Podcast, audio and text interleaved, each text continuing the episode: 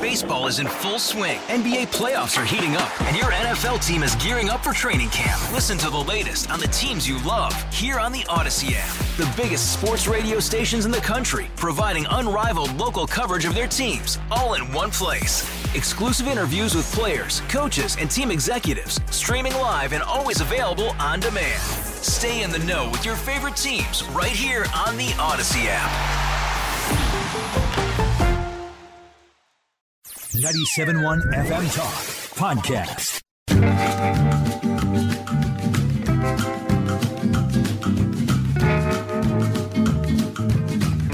Wiggins America. I am not a number. I am a free man. Wiggins America. The only thing I'm going to need from you guys right now is a cup of coffee. Wiggins Today's global economy waits for no man. America. Today's global business climate is like, Whatever, dude. Politics is a dirty game. I'm not sure we want to play. There are forces here at work that you couldn't possibly understand. You have no idea how high up this goes. Welcome to Wiggins America.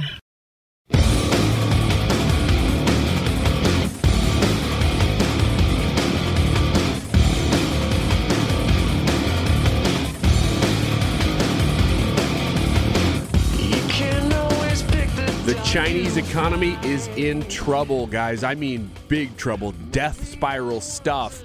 And nobody's really reporting on it yet, but it could be one of the biggest issues in 2024. I kid you not. Welcome to Wiggins America. We are going to dive into that today in a big, big way. Old Roy is returning to the show. He's had some health issues, but he is back today. Very excited about that. we'll get into that with him. And we have Nico Moran of Swan Bitcoin on the show. He is going to talk about central bank digital currencies and just give us a lowdown of what they are, why people say we need them, and of course, why we actually don't need them. That's all coming up. This is a big show, so I'm not going to take too long here. I'm, I'm actually just kind of doing a tease, and then we're going to back out and get right into the content. So stick around. More. Baseball is in full swing. NBA playoffs are heating up, and your NFL team is gearing up for training camp. Listen to the latest on the teams you love here on the Odyssey app. The biggest sports radio stations in the country, providing unrivaled local coverage of their teams, all in one place. Exclusive interviews with players, coaches, and team executives, streaming live and always available on demand. Stay in the know with your favorite teams right here on the Odyssey app.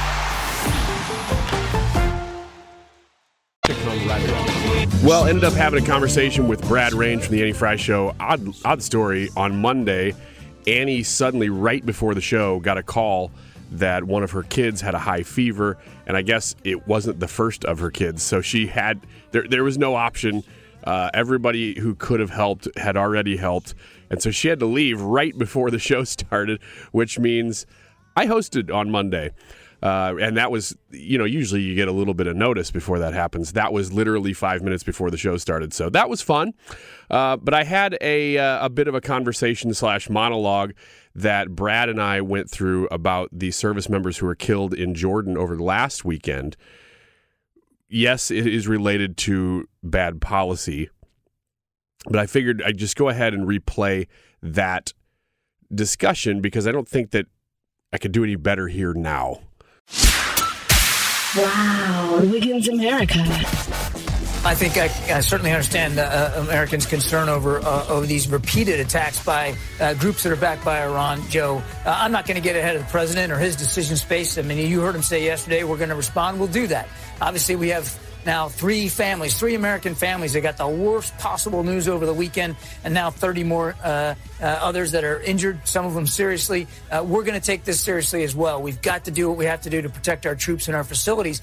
What the options are available to the president, we're still working uh, through that. He's still working his way through that, and I don't want to close down any decision space on on his behalf. That said, uh, we certainly know Iran's back in these groups. Uh, we, we, know that they are resourcing, they're supplying. In some cases, they're providing information that allows these groups uh, to do this. We're taking that very seriously. We don't want a wider war with uh, with Iran. We don't want a wider war in the in the region. Uh, but we got to do what we have to do. Look, you ever heard of the VFW? Great organization. I was hoping that within my lifetime, by the time I became an old man, Mm-hmm. you wouldn't have as high a percentage of Americans that would be in the VFW, the Veterans of Foreign Wars, Mhm. because we wouldn't have as many foreign wars. You would think that. We are currently being attacked on foreign soil. Our men and women are being attacked on foreign soil. We have been, I don't want to say just since the Gaza Strip eruption has happened, It's definitely accelerated since. but then. it has accelerated since then. You know, this was happening in Afghanistan. It happened awful in Afghanistan in 2021 in September. Uh, so you had uh, Americans, service members dying in Afghanistan then. You have service members now dying. The tweets that I've seen this weekend, Brad, I'm sure you've seen them too. believe it was John Cornyn from Texas Mhm. and it was Lindsey Lindsey Graham talking about that we need to hit Iran now. We need to take out Tehran. I almost don't even want to step into that particular discussion because then you're talking about, well, how do we respond now? I do want to point out that we should not even be having to have this discussion That's a great point. just like so many other things, and I think foreign policy is probably the most obvious, but economy, certainly border and national security, these are issues that the the bad decisions were made a couple years ago. Mhm. And those policies have continued to be in place, and now we're seeing the results of those policies. So now we're having to decide, well, how do we respond to our people getting attacked? And not just here, but over and over. I mean, you've seen this has kind of been a low burn since October 7th that our our uh, our embassies, our ships, Yeah. we've been getting little attacks. It's, like they poke, poke, poke, poke, They poke. call them Iranian proxies. So- exactly. So they're terrorist groups or or militant groups that are funded by Iran. Yeah, and now we're talking about actual uh, U.S. Army soldiers' deaths. It says three U.S. Army soldiers were killed, and more than 30 service members were injured in a drone attack overnight on a small U.S. outpost in Jordan. Now, these are places that they shouldn't really be major areas of conflict. They haven't been, and suddenly they are. U.S. officials told CNN, marking the first time U.S. troops have been killed by enemy fire in the Middle East since the beginning of the Gaza war. President Joe Biden also responded. So we, we mentioned John Cornyn and Senator Lindsey Graham, both of them senators. But President Joe Biden has now also said, as John Kirby mentioned, we shall respond. Brad, you met, said this in the last segment. We were talking about polling and um, women, you- Yeah. how they feel about Joe Biden. Suburban moms. If you start to have to send your sons off to war, Mm-hmm. that is a major deal. I don't I don't want to talk about it just in terms of polling. That's not the point. Right. But that's what led us to saying, yeah, we do need to address this. Yeah. Uh, because this is a pretty big deal and it could be worse. It could get worse. The reason that it could get worse is that the Biden administration doesn't seem to know how to handle anything, especially foreign issues. Yeah. What they do is they throw money at problems, hoping They- that they just will kick the can down the They road. They try to buy off the aggressors. Is kind of the Biden uh, foreign policy strategy. Yeah. It's like if we give them this, then they'll be happy and they'll leave us alone. And you know what? It's weird because that you'd think that that would be something that would work. It's awful. It's not. But you'd think that it would work. It doesn't work. Well, it only works if the money solves the issue or the problem that that organization or that group has. If the money solves the problem, then they're happy with it.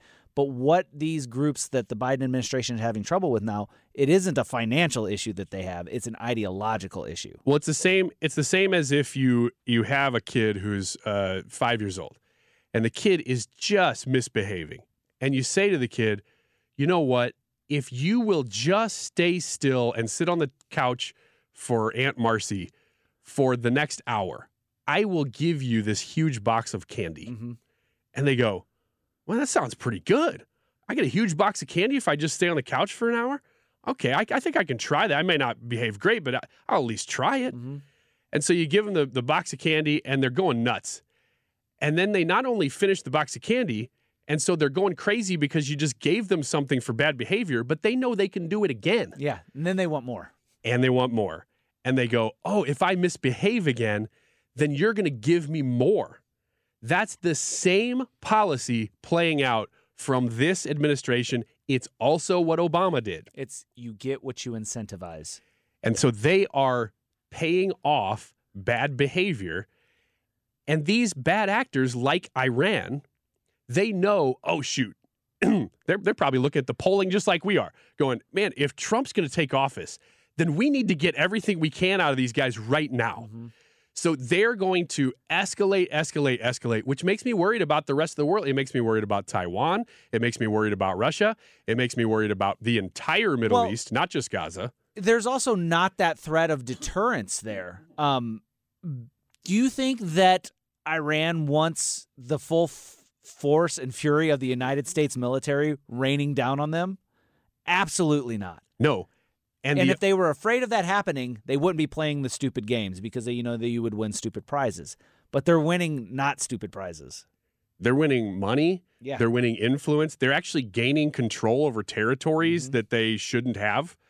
Um, this stuff would not. and if you don't believe me, if you're on the left going, "Oh, you're you're speculating," it's not. I'm not speculating.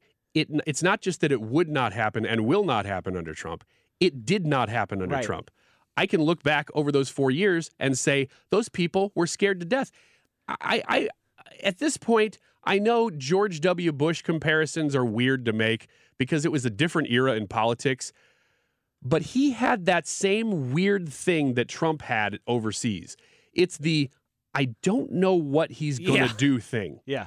They called him, if you if you remember, adversaries of the United States called him George W. Bush cowboy Yeah. because they didn't know what cowboy was quite up to, what he was going to do if they did something out of line.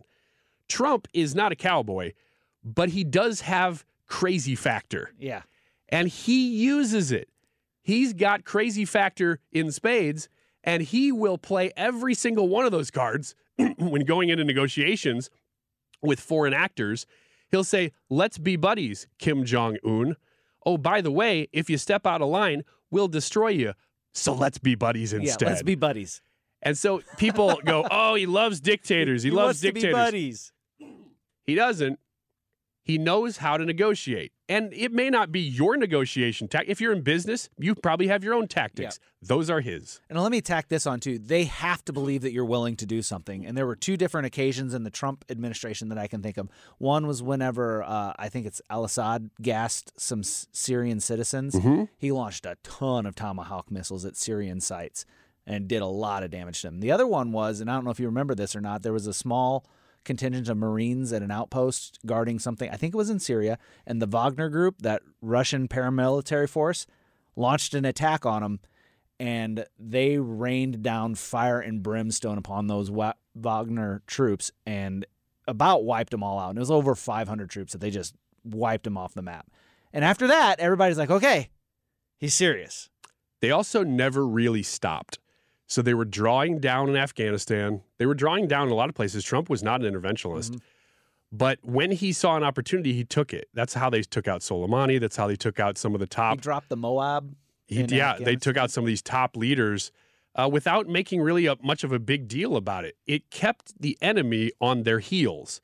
The enemy is no longer on their heels. As of January 21st, 2021, they knew, oh, I've seen this before. Yeah. I know that I can start. And they didn't quite move quite quick enough, uh, but they they have. They've realized over those last couple of years, oh, we're not going to have any consequences. And so now we're dealing with that, and we're dealing with it worse and worse and worse. And honestly, it does make me a little bit nervous going into 2024 that this could be right. Hey, right now, people are co- focused on the economy and the border. Those are big issues Yeah. If somehow foreign policy becomes the number one issue, we're in a bad place. Or at least a big issue. Even if it doesn't become number one, if it if it is on Americans' radar as a reason why I would vote in the presidential election, mm-hmm. it's not going to be for good reason. It's going to be because things are spiraling out of control. Nobody wants that. We don't want that. It's just that the guy in charge, and in fact, the administration and really the philosophy in charge, even more than the guy in charge, is not equipped to handle it. And things do spot without a strong hand guiding those issues. Um, bad actors are more likely to lash out. And that's exactly what we're seeing in terrible, terrible ways in many instances. And this is just the latest one. It affects our soldiers now. Man, I got to tell you, you are a sight for sore eyes. I bet you get that a lot, though. I've never heard that before. Old Roy is back. It's been probably almost a month. Yeah, it's been a long time. It has. Well, you've had some health stuff. Yeah, and so you're you're feeling okay. I'm good. Can we talk about diet at all? Like, do you have to? ch- Can we talk about changing diets? Because I'm doing it too. Yeah. What do you have to do?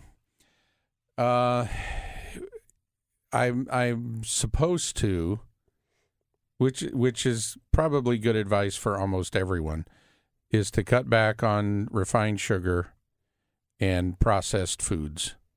That's the big That's what they tell everybody, right, no matter what is the problem is. right.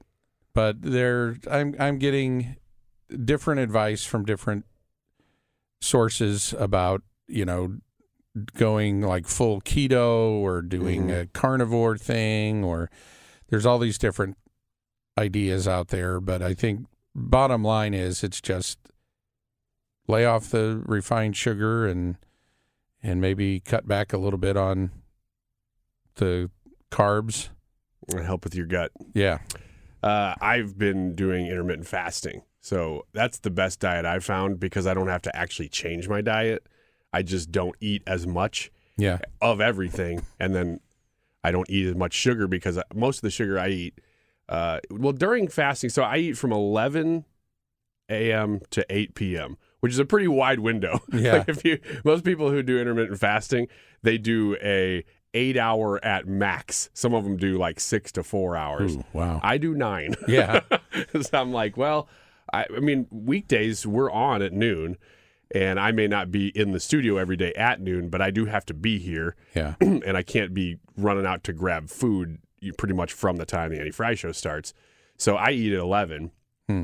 And I, I don't know what I'm supposed to share from them, but I know Brad and Annie, they barely eat lunch at all. And then Brad has a huge meal that he calls lunch at like 3:15. Yeah. so I'm like, our our lunches are all messed up. Uh, it's just because when we're on, but uh, then at night I would eat so much sugar because it was just there, Yeah. and I didn't have any reason to not. You know, I could I can sleep fine when I eat a bunch of sugar. I know Hmm. people, a lot of people, you know, get them amped up and they can't go to bed, but that didn't affect me. Caffeine still does. I can't drink caffeine. I can't, can't drink a soda or especially a tea past about five o'clock really uh, because I will be up till midnight or, or later wow and and feel tired. But it's like I can't I can't go to sleep, and I hate it.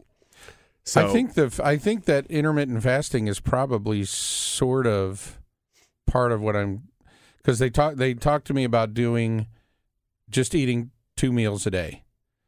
So that's kind of that. so I I think in order to do that, I would probably have to not eat for a long period. So I Mhm. can it probably just work that in. Yeah, and to me, so the, the way I started, and I didn't want to say this because it was like, oh, New Year's resolution, but it is an opportunity to sort of kickstart something you've been meaning to do. Yeah. So January 1st, I started intermittent fasting just sugar. So outside of 11 to 9, I would eat no sugar. Yeah. And that was my way of easing into an overall 11 to 9, which I'm now doing. And I'm, I'm losing some weight. I- I never get crazy heavy. I, I get up to a certain level, and it's like my body just says, I can't hold any more weight past this, which is really nice. Yeah. But it also is a little more than I'd like to be. So if I can fast and get myself down, it's like my body will figure out, oh, this is my new normal. And then for months at a time, I can go back to eating total garbage and I won't really gain any weight. It's really weird, This- but then this- eventually I will. This sounds like well, slightly less ridiculous than some of your other schemes you've done in the past, where you would you would not eat sugar Yeah. that you purchased. Yeah, that was the buy it diet. Yeah, I, I could eat sugar or whatever if it was around.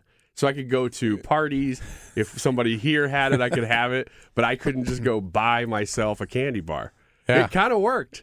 kind of. Kind of worked. It was a little to, hard. Hard to sustain. It yeah, was, yeah. because I wanted more than I could have. right. Uh, but this does kind of work. I, I, I don't want to go too long here because I got a, a really kind of big topic actually to bring up with you. And I, I should have been teasing this the whole show. The next segment, there is a country in the world, a major country that is on the brink of collapse. Hmm. And nobody's talking about it. And it is a big deal. Uh, I mean, I'll go ahead and tell you that it's China. That country is in serious trouble right now. Wow. And nobody's talking Yeah, about it. You don't hear anything because they that. control the message so much, but they can't control foreign investment because foreign investment does exist in China, and it's the foreign investors who are sounding the alarms right now. So it's actually happening inside China, but the only people who know it are people who are investing in China from outside of China Interesting. because they're controlling the message so much. So I, I do want to get to that with you in a second, but as a business owner, I wanted to mention this story right before we do. Ski resort owner raises $3 billion to keep building despite climate change. This is from Axios. okay. Now, the reason I bring this up is because I, I can get into the details if you want. KSL Partners, the $20 billion private equity firm that Resnick co founded, and blah, blah, blah. Headline is really all that matters here. Yeah. Ski resort owner raises $3 billion to keep building and expanding the ski resort despite climate change. Do you catch what I'm, I'm throwing out here? If people were that concerned about climate change, like, oh my gosh, the climate is changing so much and so fast that these ski resorts are going to not even be able to keep up because of warming.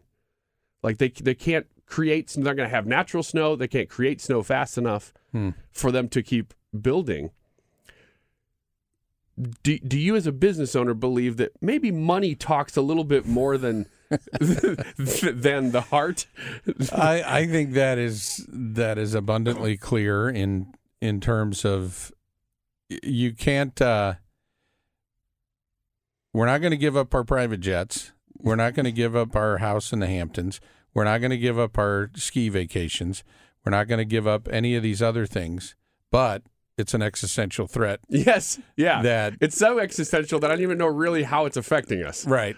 Because this is totally like the Obama thing always kind of made me laugh because it's a little silly, but it's also a little true. Where they buy a, they bought a house on the coast, Yeah. somewhere in New England, and they have said before that well, if climate change happens in X way, and they've made policy based on this, uh, then the coastlines would either recede or the water would rise enough that the house they bought wouldn't be able to stand. Right. And, but they they went ahead and bought it, so they don't really believe it. And this this this is is exactly that. This Yeah. headline that three billion dollars people are investing three billion dollars despite their belief in uh the the threat of climate change. So they don't really believe in climate change. Otherwise, you wouldn't put your three billion dollars into a ski resort. exactly. it just cracks me up. This stuff. Uh, that is the first little economic. Again, let's talk about China. This is some big stuff that I was actually just looking into this morning and was talking with somebody yesterday who's who's very very knowledgeable about this and I said you got to give me documentation on this cuz he's making some big claims and he hmm. did. Oh, he's Oh, like boy. here here read this read this. Now it's all business stories. So it's not like it's not Fox News, it's not CNN. Yeah. He's like look at this from CNBC. This is an investment firm story and like this and that. And I'm like, "Oh my gosh. This is real." Wow. So stick around. We're going to talk about that next. Okay, Roy, a good friend of mine is, uh, I won't say who he is because I've actually invited him to come on the show before, and he's like, I don't know if I could do that with the company he works for and stuff. So I'm not going to say who he is, but super, super smart guy, longtime friend of mine. And he is, by trade, he is a scientist, but he's kind of a data guy and very, very into markets and, and just studies for whatever reason, he studies international markets a lot. And I think part of that is because pre-COVID, he had to he was one of the people that had to travel for his company a lot to China, to India, um, to some you know, just international marketplaces.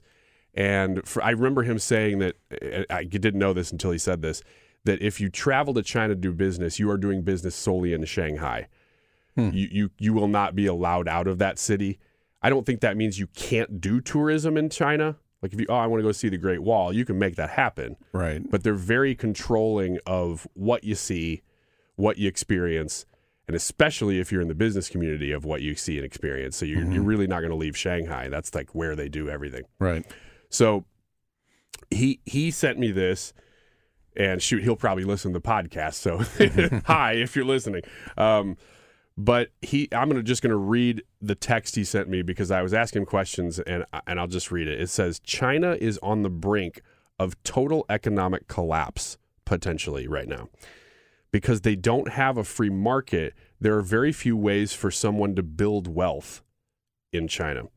One way that was still available to citizens was real estate. So a lot of folks have owned condos. Who, If mm-hmm. you had money, you were investing in real estate because that was one of the only like kind of free-ish markets in China. but they're entering the throat of their one-child policy. So they have an aging population that wants to access that wealth and use it in retirement. But how do you sell your condos when you own a couple, but the guy next to you owns six?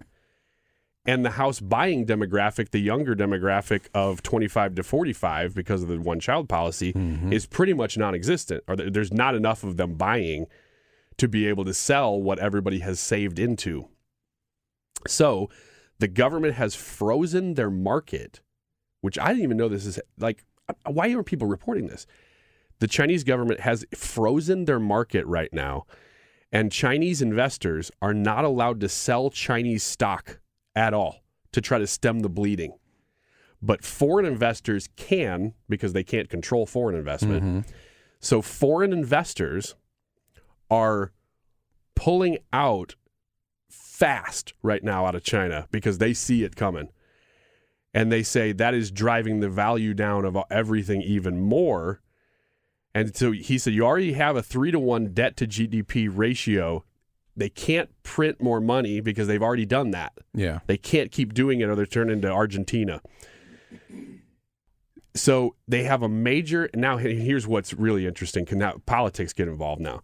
They have a major Hong Kong holder of Evergrande, which is one of the largest condo builder holders in the country, located in Hong Kong.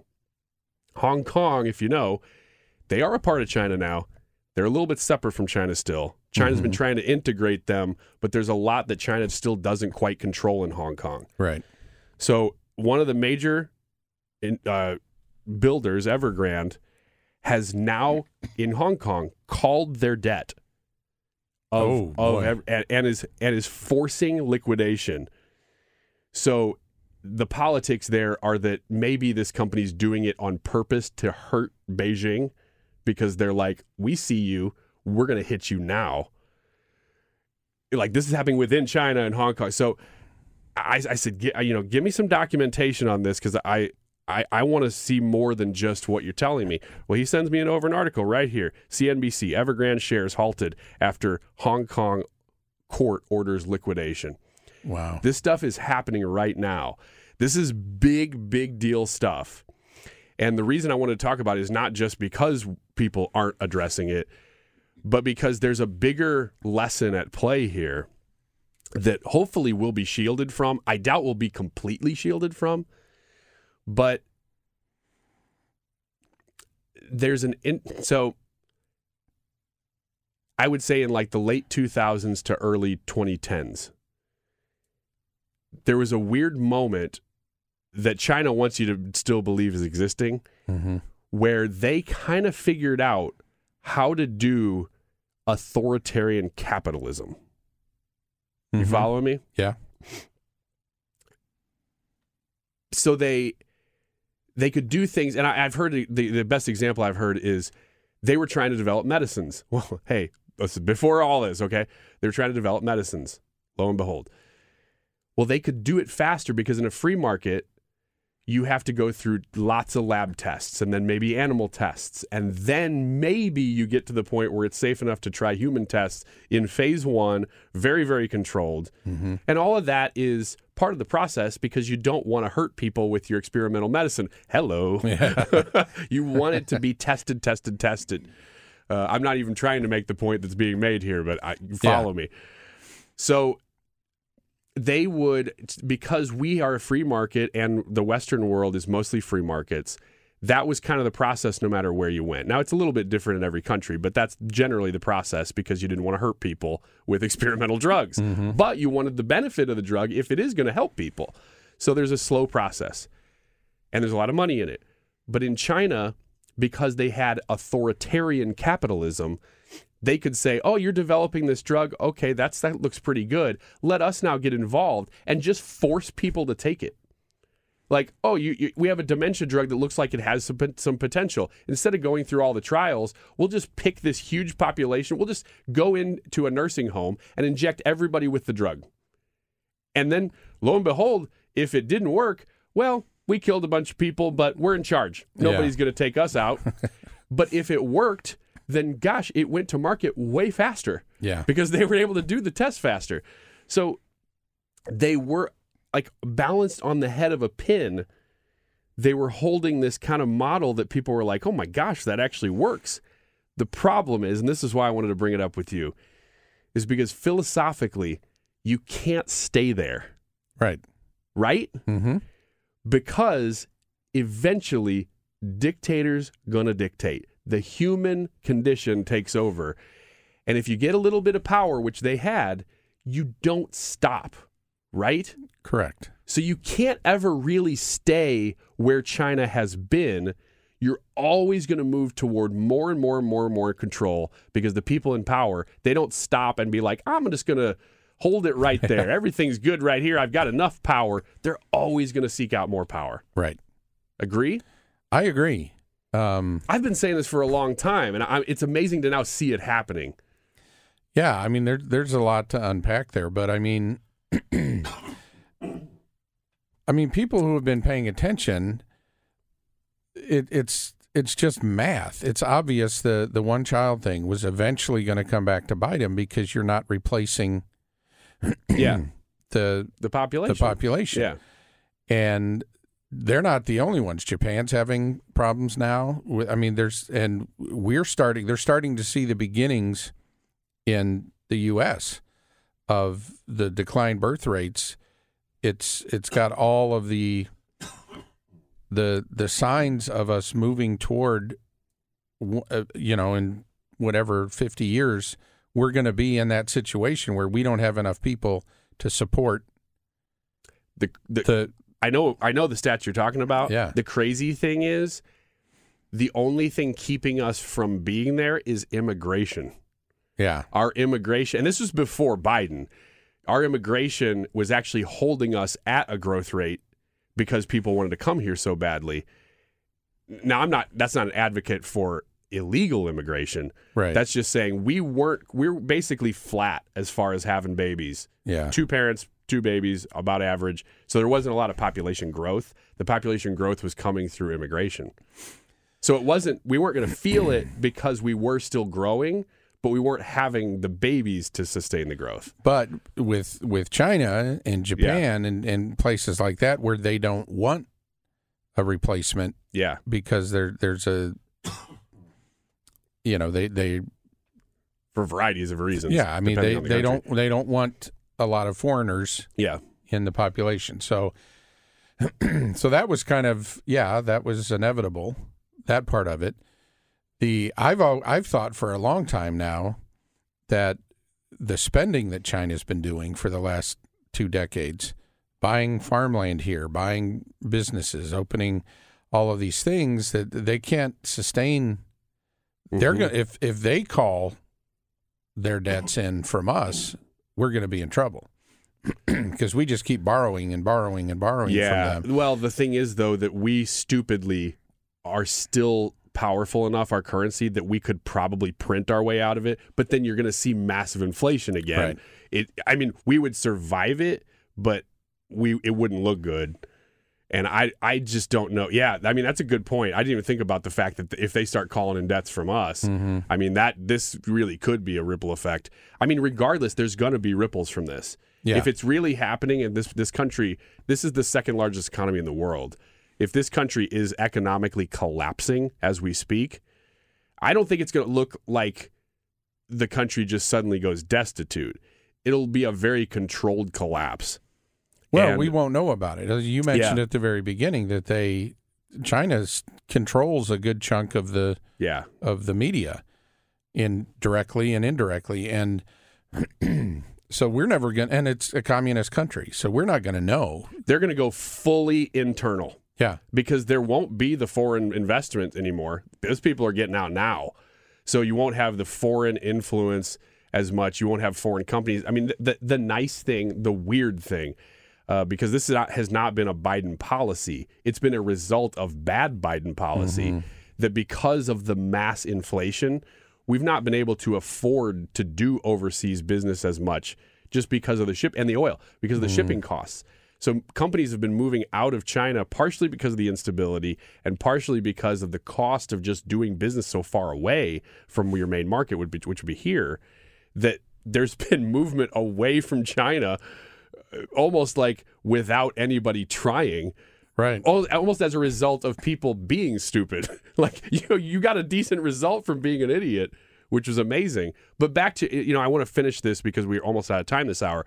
the big point that I wanted to ask you about is regardless of the one child policy, mm-hmm. regardless of all these things, because that's all stuff that they've done that maybe another country would do differently. But I, th- are we are we agreeing here that no matter what, an authoritarian government just cannot survive in the modern world in the modern economy? You know, it'll it'll eventually collapse under its own weight because, like you said, there's there's always more to grab. they don't ever. The same with taxes here. We never say, "Oh, we got enough taxes." Yeah, yeah. Or that one was supposed to expire. Let's let it expire. No, we find a reason to keep it going. Yeah. So that's just built into human nature, I think. The, the maybe a, a, a small uh, positive thing is what you mentioned with Hong Kong, because it was it, it was sort of this little semi-capitalistic hub in a communist country because of Great Britain and, and all of that and in the history. There's a lot of money at stake there, and there's enough people in Hong Kong to push back on on a going full communist because there's a lot to lose now. Mm-hmm. That that is it going to be enough? I don't know. Can they fight Beijing? Can they? Yeah. Uh, it it's it's interesting. There's there's there's a little bit of internal pushback because of what you said about Hong Kong. That that might slow it, but eventually, it, Yeah. it, it they like you said they'll keep pushing for more power and more, And they'll- especially the keep- more desperate they get. Exa- I was going to say the same thing. As it collapses, Mhm. assuming that it is and does, it's almost going to get more authoritarian because they want to. Oh, I got to solve this problem now. I got to solve this one. Yeah. I got to take control of this now and this now. I will tell tell you this that I, I think this is probably uh, good, at least in the short term, for the U.S. dollar. Because anybody who is investing in any of these other currencies, like foreign things they were trying to make with BRICS and some of this stuff, I think all of that makes the dollar look more attractive right now. And so you're going to see the dollar actually probably continue to stabilize. Again, oddly, like by Right. nobody's fault who's trying to do anything. Yeah. Um, and we'll talk a little bit about that next hour, actually, with Swan Bitcoin's Nico Moran. We've had him on before, and he's a big advocate for getting out of the dollar.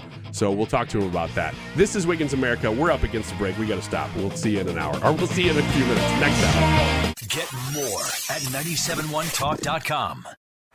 Baseball is in full swing. NBA playoffs are heating up, and your NFL team is gearing up for training camp. Listen to the latest on the teams you love here on the Audacy app. The biggest sports radio stations in the country, providing unrivaled local coverage of their teams, all in one place. Exclusive interviews with players, coaches, and team executives, streaming live and always available on demand. Stay in the know with your favorite teams right here on the Audacy app.